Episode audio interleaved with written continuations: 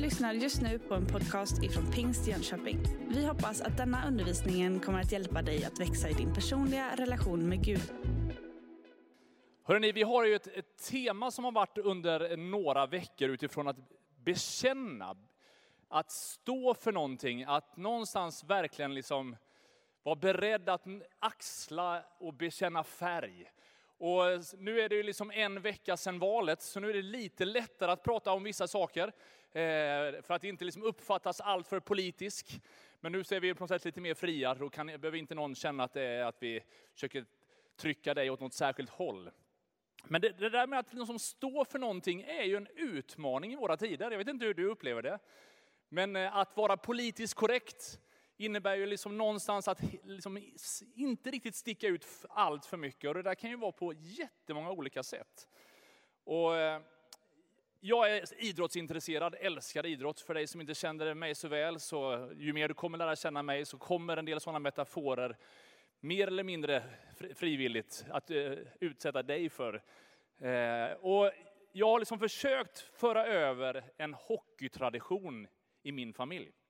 Jag har försökt få med min fru på hockeymatcher. Eh, det var bortkastat, det var liksom, fick motsatt effekt på något sätt. Eh, jag har försökt få med mina barn och mina döttrar, de, nej, de, de tycker inte heller det är roligt. Så mitt hopp har stått till vår lilla sladdis Elis, sju år gammal. Och eh, någonstans sedan han föddes har jag köpt Frölunda nappar och jag liksom har suttit med honom liksom i knät när det har varit Frölunda-matcher och bara sagt det här är vårat lag. Och någonstans liksom försökt. Och jag tycker att liksom under tider har jag lyckats ganska väl. Men så har han en i sin klass som vars pappa är lagkapten i HV. Och jag bara liksom, vet, det, det, man märkte på förskolan redan att det här, det här går åt fel håll. Det här blir inte alls den här bekännelsen som vi hade hoppats. Så jag tänkte liksom ändå, när ett lag åkte ur, att det skulle bli lite lättare för honom att någonstans bara vara trygg i att vara en Frölunda-supporter. Men det, liksom, det, det hjälpte inte. Och förra veckan när det var sån här HV-dagen så fick han köpa en HV-keps. Och jag kände att jag fick liksom på något sätt kapitulera. Men jag upplever det egentligen bara som ett resultat utav grupptryck. Eh, men eh, vi får se lite grann vad som händer lite längre fram. Men det verkar vara lite svårt att ibland stå för saker. Kommer du ihåg att vi en gång i tiden hade en sån här pandemi? Där man skulle ha såna här på sig. Och jag säger alla ni som jobbar i sjukvården som fortfarande måste ha såna här, all heder och respekt till er. Vi ber särskilt för er. Men det var vid ett tillfälle jag skulle åka buss. Och så skulle man ju ha såna här på sig när man skulle åka buss. Så jag står där på busshållplatsen och känner lite så här att det här känns så konstigt. Jag är obekväm i hela situationen. Och så kliver jag in på bussen och så märker jag att det är ingen annan som har såna här. Så jag sitter där på bussen och bara känner, vad är det här? Alltså, man, de har ju sagt att man ska ha. Och här har jag men ingen annan. Och jag kände bara så här, nej det här, jag känner mig så dum. Jag gör rätt, men det känns så fruktansvärt fel. Och det, vi bor i Bankeryd och man kommer liksom förbi Kortebo och man närmar sig Åbolid och man känner så här, ja, det blir svettigt här under. Så jag, liksom, nej, jag står och velar fram och tillbaka. Så här. Och sen på eftermiddagen så ställer jag mig på busshållplatsen från stan och för dig som var med på närradion nu så har du ingen aning vad jag gjorde. Så det är därför du ska vara här i kyrkan eller följa på streamen. Men Gud välsigne dig ifall du inte riktigt lyckades här, men jag stod med ett munskydd på mig. Men om du, när jag stod på bussresan hem, då har jag ju det här, jag precis ta på mig det och kände bara nej, jag ska minsann inte ta på mig det här, det är ingen annan som har på sig det här. Så då lägger jag det i fickan och så går jag in där och är liksom stolt och känner bara, nej men nu är jag som alla andra, gött, hela bussen, alla sitter där utan munskydd och jag känner bara, ja det här var ju skönt. Och så kommer det till en hållplats lite längre fram när en äldre dam kliver in. Och hon har ju munskydd. Och då känner jag så här bara, nej men, alltså hon var riskgrupp och det här var ju, nu ska vi vara lite extra försiktiga. Och och jag kände så här, nej men jag har ju också, jag har ett sånt här. Jag, jag är egentligen omtänksam jag också. Det är inte så lätt alla gånger att stå för någonting när alla andra står för någonting annat. Att vara den som reser sig, går mot strömmen, ah, inte så enkelt. Det är lättare att säga det än att faktiskt göra det. Problemet med bekännelse är att det liksom finns fler djupa lager i detta. Och faktum är att den stora bibliska berättelsen talar om att det är en kamp om våran tillbedjan. Att redan från början så planterar Gud liksom en lustgård för människan att vara i. Han har en mästerlig tanke, design med vad han har skapat och hur det ska användas. Så smyger sig djävulen in och säger till människorna, bara hörni, varför ska ni välja att underordna er Gud? Ni kan ju själva vara Gud. Och vi ser genom hela den bibliska berättelsen hur folk efter folk, i generation efter generation har utmanats att tillbe någonting annat än Gud. Att på något sätt vika ner sig under andra saker. Och jag skulle vilja utmana oss en liten stund den här morgonen, förmiddagen, utifrån ett bibelord i Romarbrevet. Så varsågod och stå upp så ska vi läsa Romarbrevet 12. Romarbrevet 12, vers 2, så står det så här. Och anpassa er inte efter den här världen, utan låt er förvandlas genom förnyelsen av ert sinne. Så att ni kan pröva vad som är Guds vilja, det som är gott och fullkomligt och behagar honom. Ska vi läsa det här tillsammans? Och anpassa er inte efter den här världen, utan låt er förvandlas genom förnyelsen av ert sinne. Så att ni kan pröva vad som är Guds vilja, det som är gott och fullkomligt och behagar honom. Vi ber tillsammans. Herre, jag tackar dig för ditt löfte, att att ditt ord, när vi läser det så är det levande och verksamt. Tackar dig för ditt löfte att där två eller tre samlas i ditt namn, där är du själv mitt ibland oss. Tack för sånger, tack för böner, tack för vad vi redan den här morgonen har, har fått uppleva. Men nu bara ber vi att fortsättningen också ska få vara så fyllt av dig och att du skulle hjälpa oss att kunna avgöra vad som är gott och viktigt, vad som ger dig ära. Och att vi anpassar oss efter vem du är och din plan och ditt syfte. Och att vi inte bara blir vindflöjlar som går med strömmen, utan någonstans vågar stå för det som har med dig att göra. Herre, vi ber om din välsignelse över oss alla. I Jesu namn. Amen. Amen.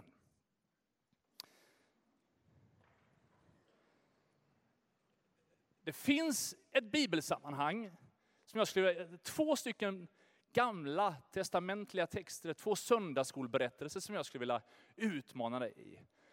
Och den första hämtar vi från Danielsboken i Gamla Testamentet. Så har du din bibel så följ med till Danielsboken kapitel 3. Det är Israels folk som har blivit tagna ut ur sitt land, deporterade till ett annat land. Och där i det andra landet så utmanas de till att på olika sätt bli en del av den kulturen, lägga det andra, det, det arv de har och den identitet de har bakom sig. Där står det om Daniel, Hananja, Mishael och Asarja. Och de fick inte ens ha kvar sina egna namn, utan de bytte namn till Beltesassar, Hananja, Sadrak, Mesak och Abednego. Och så står det att de bestämde sig i sitt hjärta för att inte orena sig med kungens mat, eller med vinet som de drack. Och så bad de att de inte skulle behöva anpassa sig. Och så i det där ögonblicket så står det att kung Nebukadnessar lät göra en staty av guld, 60 alnar hög och 6 alnar bred. Och han ställde den på Duraslätten i Babels provins. Sedan sände han bud och kallade samman satraper, guvernörer och ståthållare, fogdar, skattmästare, domare, lagtolkare och alla andra makthavare i provinserna. Man kan ju ibland undra varför de inte säger alla makthavare i provinserna från början istället för upprepningen, men det kan vi ta vid ett annat tillfälle. Och de skulle komma till invigningen av statyn. Då samlades alla de här makthavarna. Vi gör en snabbspolning. Eh, och så har de en härold som med hög röst säger, detta är befallningen till er. När ni hör ljudet av horn, pipa, sittra, lyra, harpa, säckpipa och alla slags instrument ska ni falla ner och tillbe den gyllene statyn som kung Nebukadnessar har ställt upp. Men den som inte faller ner och tillber ska genast kastas i den brinnande ugnen. Det fanns en utmaning kring tillbedjan. När alla hörde det så skulle alla falla ner. Det var någonting som utmanade att stå kvar och du riskerar ditt liv. För er som sitter här så är ni lite halvt ovetande om den där tjommen som står upp här borta. Men jag anade lite grann på er som sitter bakom att ni i början tänkte, när ska han, när kan Rickard åtminstone sätta sig ner? Han, han står ju i vägen. Och jag vet inte, hade jag inte bett Rickard innan att göra detta så vet jag inte hur frimodig du hade varit, fall du bara kände, nej idag, jag ska minsann stå. Det hade varit väldigt typiskt Rickard att göra en sån protestaktion offentligt i en gudstjänst. Mot mig också, absolut. Men det är en utmaning att göra. En hel del av er, ni satt er utan att jag sa inte varsågod och sitt ner. Men några bara började sätta sig och eftersom alla andra började sätta sig så är det ganska skönt att också sätta sig.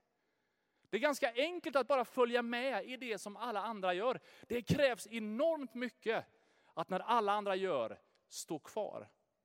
You made me a point. Tack för att jag fick låna dig Rickard lite. Men vad skulle den brinnande ugnen kunna vara i våran tid? Vad är det som utmanar dig och mig att böja oss? Vad är det som utmanar oss att inte riktigt stå upp för det som faktiskt Gud har lagt ner i våra liv? För ett tid sedan så kom Sveriges kristna råd fram med en rapport där man har undersökt unga människors tro i samhället. Det är Sverige, det är nu. Det är inte för länge sedan, det är nu. Den här undersökningen visar att varannan ung kristen, 50 procent av alla unga kristna, upplever sig kränkta för sin tros skull. I skolan och ibland till och med utav lärarna i skolan. Vilket får konsekvensen att många utav dem väljer att dölja sin tro. När trycket är så stort så att det inte bara är några spydiga kamrater i några årskurser över mig, utan till och med en vuxenvärld som föraktar din tro, är det inte så enkelt att vara den som står kvar. Det skapar en enorm press. Och för en del politiker i samband med politikerutfrågningar den här hösten så har det varit en aha-upplevelse, nästan chockerande, när Sveriges kristna råd presenterar de här siffrorna. En av mina vänner som tror på allas människors lika värde och att främlingsfientlighet på något sätt ska bekämpas, förlorade i veckan sitt jobb för att det utmanade det sammanhang som han stod i. Att ha den övertygelsen. Det finns en brinnande ugn, även i vår tid, som utmanar att stå för saker även när det blir tufft. Och det är inte enkelt. Bara för en tid sedan så satt jag ner med en som skulle skriva ett CV för sitt jobb. Och brottningsmatchen var, jag har förlorat alla jag har inte kommit på några intervjuer. Och jag anar att det har med att jag skriver att jag är kristen och aktiv i en pingstkyrka i mitt personliga brev. Hur ska jag förhålla mig till detta? Den brinnande ugnen kan vara olika. Och när drevet går så är budskapet tydligt. Böj dig ner, byt åsikt, gör på ett annat sätt. Och i det där ögonblicket när de basunerar ut, nu är det dags, folket ska falla ner, så står det i texten att det är tre stycken som vägrar böja sig. Nu finns det här några judiska män, Sadrak, Mesak och Abednego, som du har satt att förvalta Babels provins. Dessa män sätter sig över ditt påbud och konung. De dyrkar inte dina gudar och tillber inte den gyllene staty som du har ställt upp. De är liksom inga sådana ubåtskristna som har en hög bekännelse på söndagen, men sen så går de liksom under radarn de andra dagarna. De liksom bara sjunker ner i något slags ubåtsläge under ytan. Utan de står där otroligt frimodigt. Och när jag har läst den här texten flera gånger de senaste veckorna så påminns jag om att vad, vad skönt det är att de är Sadrak, Mesak och Abednego, att de är sina kompisar. Det är Goda kristna vänner kan inte underskattas. Att omge sig med människor som har samma blick på Gud och samma överlåtelse till Jesus, det är helt underbart. Faktum är att predikaren säger att det som en blir övermannad av kan två stå emot. Jesus själv när han skickade iväg sina lärjungar på uppdrag så skickar han dem två och två. Kanske vi i vår individualistiska tid ska påminnas om att vi, vi behöver varann. Vi behöver finnas nära varann, stå tillsammans. Det kommer vara svårt att stå för saker själv. Ibland kommer det vara tufft. Det kommer liksom krävas mycket av oss. När kungen hör och ser de här tre männens frimodighet så blir han galen. Och kallar dem till sig och undrar liksom bara, fattar ni inte, jag kommer döda er om ni inte böjer, sig, böjer er under det här påbudet. Om inte ni gör som jag säger kommer jag kasta er i den brinnande ugnen. Och då har de ett svar som är helt enormt. När de säger så här, O Nebukadnessar, vi behöver inte svara dig på detta.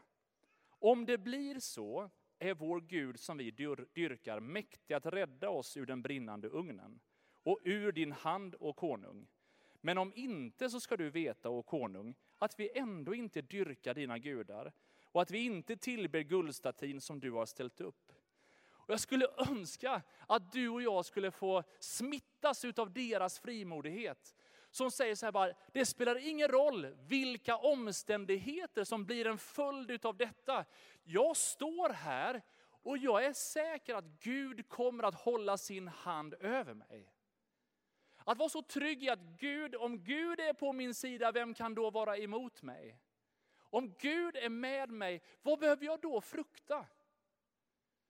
Samtidigt så gör de ytterligare en dimension där de lyfter perspektivet att ja, det kan vara så att vi ändå hamnar i den brinnande ugnen. Men likväl kommer vi inte böja oss.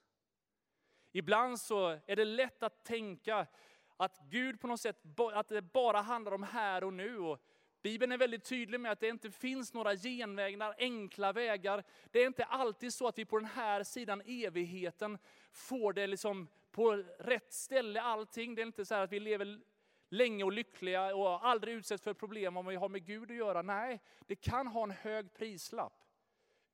Den förföljda kyrkan över världen gör oss ödmjuka inför uppgiften att det kan kosta oss livet. Men när vi speglar oss mot evigheten, tryggheten att ha sitt namn skrivet i livets bok och veta att om jag än dör fruktar jag inget ont. Vi märker hos Sadrak, Mesak och Abonego, de söker sig inte till martyrskapet. Men om det så skulle vara, så har de blicken fäst högre. Hebreerbrevets författare säger så här, kom ihåg den första tiden när ljuset nådde er. Ni fick utstå hård kamp och mycket lidande. Dels blev ni hånade och plågade och gjorda till offentligt åtlöje. Dels stod ni sida vid sida med andra som behandlades så. Ni led med fångarna och accepterade med glädje att bli fråntagna era ägodelar, eftersom ni visste att ni ägde något som är bättre och bestående. Så kasta inte bort er frimodighet, den ger stor lön. Ni behöver uthållighet för att göra Guds vilja och få vad han har lovat. Jag har känt för mitt eget liv den här hösten en längtan att Gud skulle få tala, beröra och använda mig oavsett vad det skulle få för konsekvenser. Inte att jag dumdristigt gör saker, inte att jag liksom inte tar ansvar för en, liksom mitt beteende eller liksom i vilken situation som saker och ting händer. Men att någonstans ändå bara vara trygg med att okej okay, Gud, jag vill stå för dig. Jag vill att du skulle få vara Herre i mitt liv och jag vägrar att böja mig inför någonting annat. Här står det, att de gärna gav bort sina ägodelar för de visste att de ägde någonting som är bättre och bestående. Att du skulle få lära känna Gud så tydligt och så nära så att du känner att jag vill inte byta det mot någonting på hela jorden. Jesus han utmanar att den som ska följa honom, han behöver förneka sig själv och varje dag ta sitt kors och följa honom. Det finns en prislapp i efterföljelsen till Kristus, men den är värd det varje gång. Den, den håller. Och vi ser det i den här texten i Danielsboken, för att när, de, när kungen blir så galen på deras svar så kastas de in i den brinnande ugnen. Men bara efter en liten stund så förvånas kungen när han ser, vänta nu, vi skickade in tre, men det ser ut som att det verkar vara fyra personer där inne. Och så säger han, var det inte tre som vi band? Jo visst, då konung, men jag ser nu fyra män gå lösa och lediga inne i elden, helt oskadda. Och den fjärde ser ut som en gudason. Och jag skulle bara vilja uppmuntra dig som kanske går igenom tuffa tider just nu, som känner att du har börjat en ny klass, en ny skola, ett nytt arbete, eller har hänt saker runt omkring dig som gör att människor ifrågasätter den tro som du bär. Och om du kunde förstå att Gud, hans namn är Emanuel, Gud med oss. Oavsett i vilken situation du är, är du aldrig ensam. Gud är med dig. Läs psalm 23 när du kommer hem. Och så påminns du om att även om jag vandrar genom dödsskuggans dal fruktar jag inget ont. Även om jag nu vandrar i en atmosfär och ett sammanhang som kritiserar, trycker på, ifrågasätter, förlöjligar den tro som jag håller helig. Gud, tack för att du inte ger upp mig. Du är med mig. Du är med varenda dag.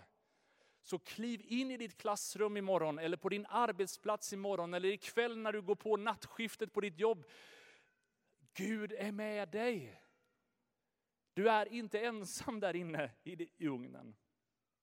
Den här berättelsen slutar med att Nebukadnessar omvände sig och han lika mycket storhetsvansinne som han nyss hade till att alla skulle dyrka honom så tycker de att nu ska alla dyrka Sadrak och Mesak och Abednegos Gud. Men jag påminns när jag läser den här texten att det verkar vara en utmaning för alla de som vill följa Gud att någonstans stå emot när vindarna ibland blåser åt fel håll. Den andra gamla testamentliga texten som jag helt kort bara vill ta dig med till är en klassisk söndagsskolberättelse från första Samuelsboken kapitel 17. Israels folk ligger i krig Filisterna står där och omringar dem och de har samlat arméerna för en drabbning. Problemet är att Filisterna har en jättegoliat som är beredd att någonstans vara den enda som man behöver besegra och genom att besegra honom så vinner man hela kriget. Och det står där i vers 16 att Goliat kommer ut och hånar Israels armé varje morgon, varje kväll i 40 dagar. Och hans hån och hans förakt gör någonting med hela folket så att ingen vågar utmana honom. Och jag har likadant där tänkt, vad är Goliat i vår tid? Om den brinnande ugnen kanske inte är en fysisk ugn på det sättet, vad skulle Goliat kunna vara i vår tid? Vad är det som du varje morgon och varje kväll matar dig med eller lyssnar till, hör på, som gör att du och jag inte riktigt vågar leva det liv som vi är tänkta eller skapta för. har under en längre tid utmanats av olika forskare som talar om smartphones och sociala medier. Lika underbart som sociala medier är, så verkar det skapa någonting som vi inte riktigt fullt ut kan hantera. Där undersökningar visar att när vi efter några få minuter med sociala medier, till och med när vi bara likar massa andra bilder, lämnar den sekvensen utav hantering lite mer deprimerade. Vi har liksom sjunkit. Det är som att vi jämför allas underbara bilder med vår egen lite så här taffliga verklighet. Och så känner vi att vi blir besvikna över det vi själva har. Skulle kunna ha seminarium om det någon annan dag.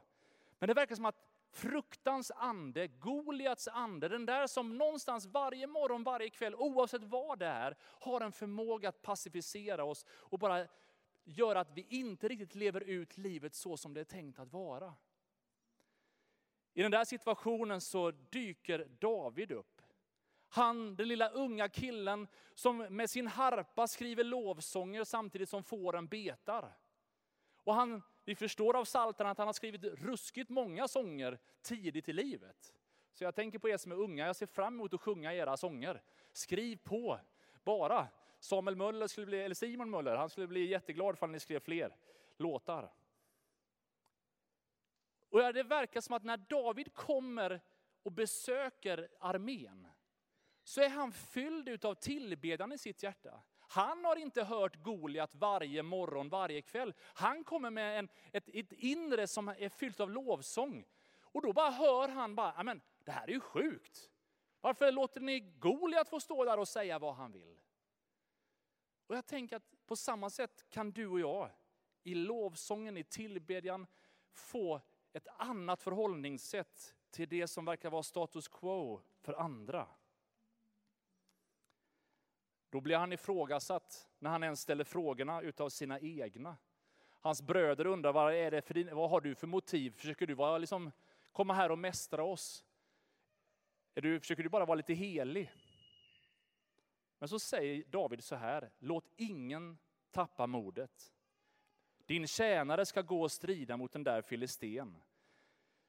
Saul sa till David, inte kan du gå och strida mot den här filisten, du är ju bara en liten pojke. Och han har varit krigare ända från ungdomen. Men David svarade, din tjänare har gått till vall med sin fars får. Kom det ett lejon eller en björn och tog det ut ur jorden, så följde det efter vilddjuret och slog ner det. Så slog jag ner det och räddade ur, fåret ur munnen på det. Om vilddjuret då reste sig mot mig, så grep jag det i manen och slog det och dödade det. Din tjänare har slagit både lejon och björn. Det ska gå den där oomskurne filisten som det gick vartenda ett av djuren.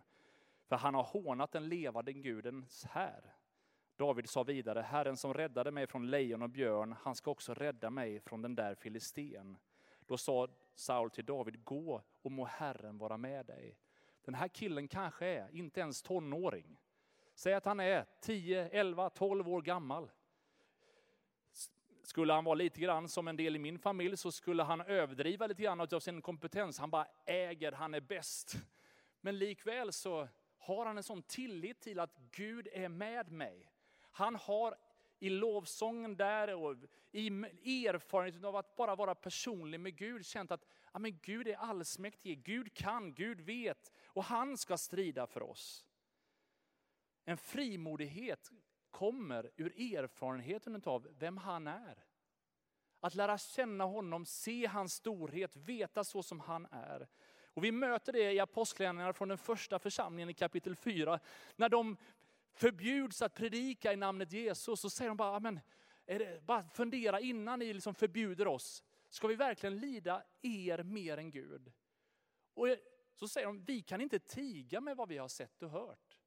Det vi har upplevt det är, liksom, det är så starkt, så hur ska jag kunna vara tyst om det? Och jag tänker i den här hösten och vintern, att vi som församling, vi skulle behöva hjälpa varann. Att någonstans bevara liksom hjärtat nära Gud. Och att någonstans låta Gud få vara centrum utav våra liv. Och vi är inte här för att försvara enskilda doktriner. Utan vi är här för att någonstans stå upp för Jesus. Introducera människor för vem han är. Ibland blir enskilda sakfrågor det som på något sätt får alla tidningsrubriker, det som får allt utrymme. Men att någonstans låta bara den personliga erfarenheten och mötet med Gud få vara det som vi står upp för och väljer att någonstans faktiskt ge våra liv för. Man kan läsa den här bibeltexten på lite olika sätt. Vem är vem? Vem är du i texten om David och Goliat?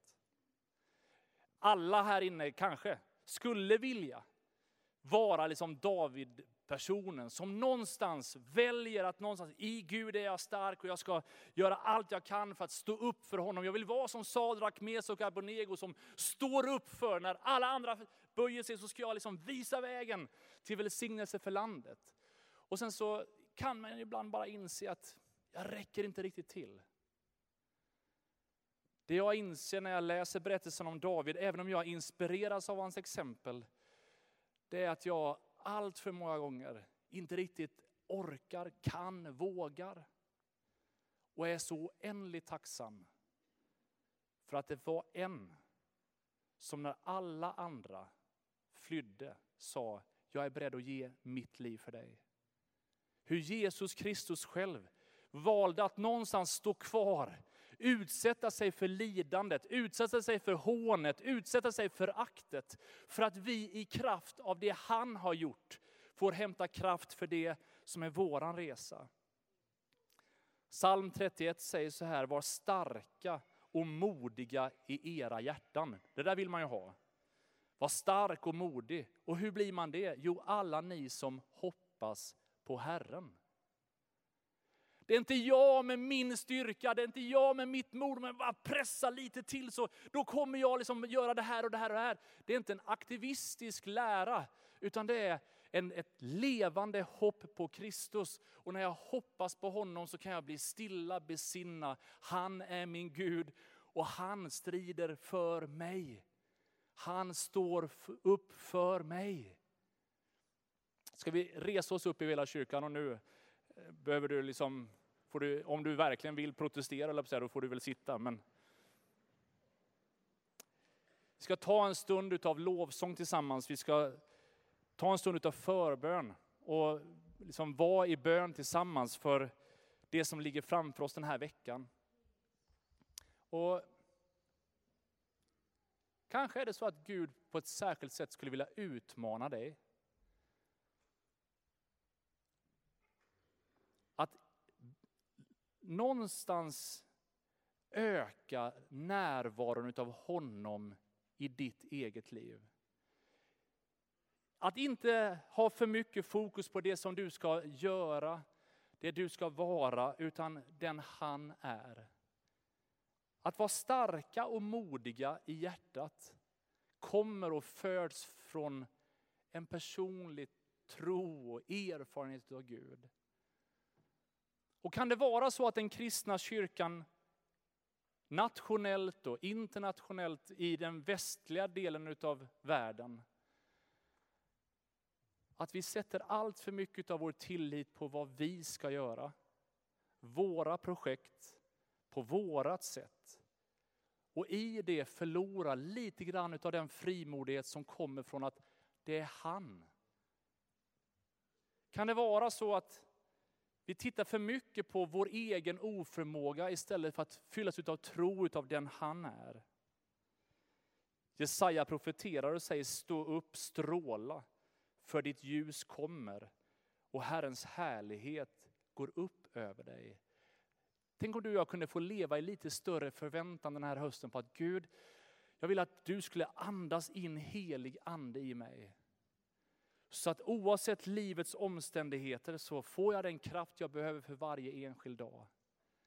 Mina barn har haft små plastleksaker när de var små och lekte i badkaret och hur de än terroriserade badankan så vann alltid badankan kriget.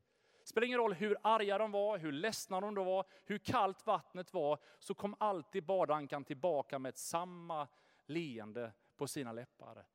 Så länge den var fylld av någonting. Så länge du och jag är fyllda utav anden, så spelar det ingen roll vad som är runt omkring oss. Det är inte omständigheterna som styr, utan det är tron som får verka och bära.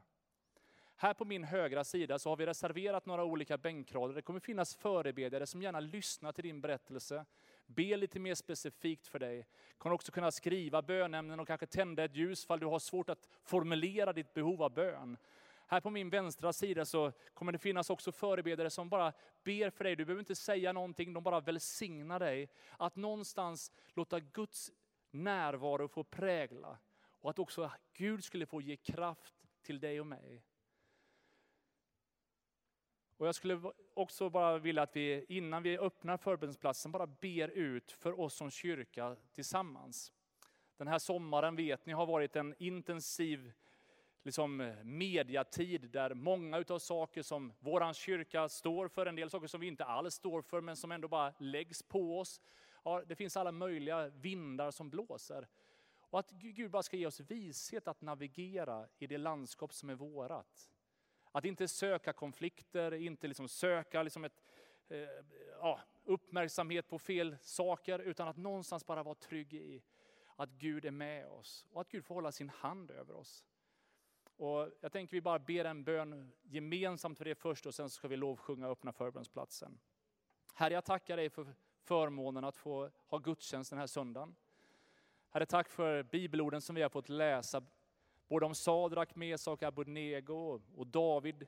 Herre, jag bara tackar dig för exempelhistorien på människor som har tagit dig på allvar och som har lärt känna dig för den du är och vägrat kompromissa med dig mot någonting annat eller byta bort dig för någonting annat. Och Herre, jag ber dig i våran tid, i vårat, liksom, det som är vårat ansvar, dra oss nära dig så att vi också får äga den där erfarenheten med dig som gör att vi är trygga med, oavsett vad som händer, att du är med oss. Herre, jag vill be särskilt för den som är i det här rummet, som nu är ensam kristen i kanske sin familj, kanske ensam kristen i sin klass, ensam kristen på sitt jobb. Herre, jag ber att du på ett särskilt sätt skulle visa att du är Gud Emanuel, Gud med oss. De är inte ensamma i den situationen, du är där. Och jag ber att vi som församling skulle kunna få vara ett jättegott stöd för varann i livets som tuffa skiften.